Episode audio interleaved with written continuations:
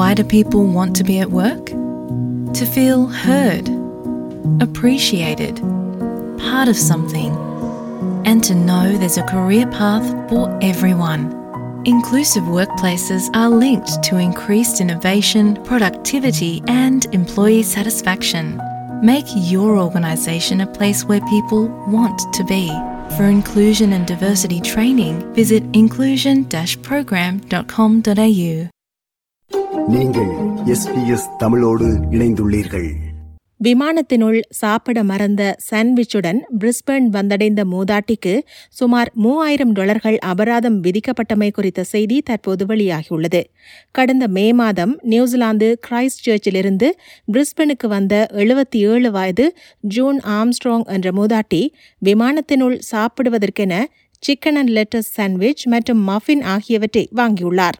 முதலில் மஃபினை சாப்பிட்டு முடித்த அவர் சாண்ட்விச்சை பின்னர் உண்ணலாம் என நினைத்துவிட்டு அதனை அப்படியே மறந்துவிட்டதாக சொல்லப்படுகிறது. இதையடுத்து பிரிஸ்பன் விமான நிலையத்தை வந்தடைந்த அவர் தனது பையனுள் உணவுப் பொருள் இருந்ததை பிரகடனம் செய்யவில்லை என குறிப்பிடப்படுகிறது. இதையடுத்து குறித்த மூதாட்டியின் பையினுள் சாண்ட்விச் இருந்தமை கண்டுபிடிக்கப்பட்டு சுமார் மூவாயிரம் டாலர்கள் அபராதம் விதிக்கப்பட்டுள்ளது.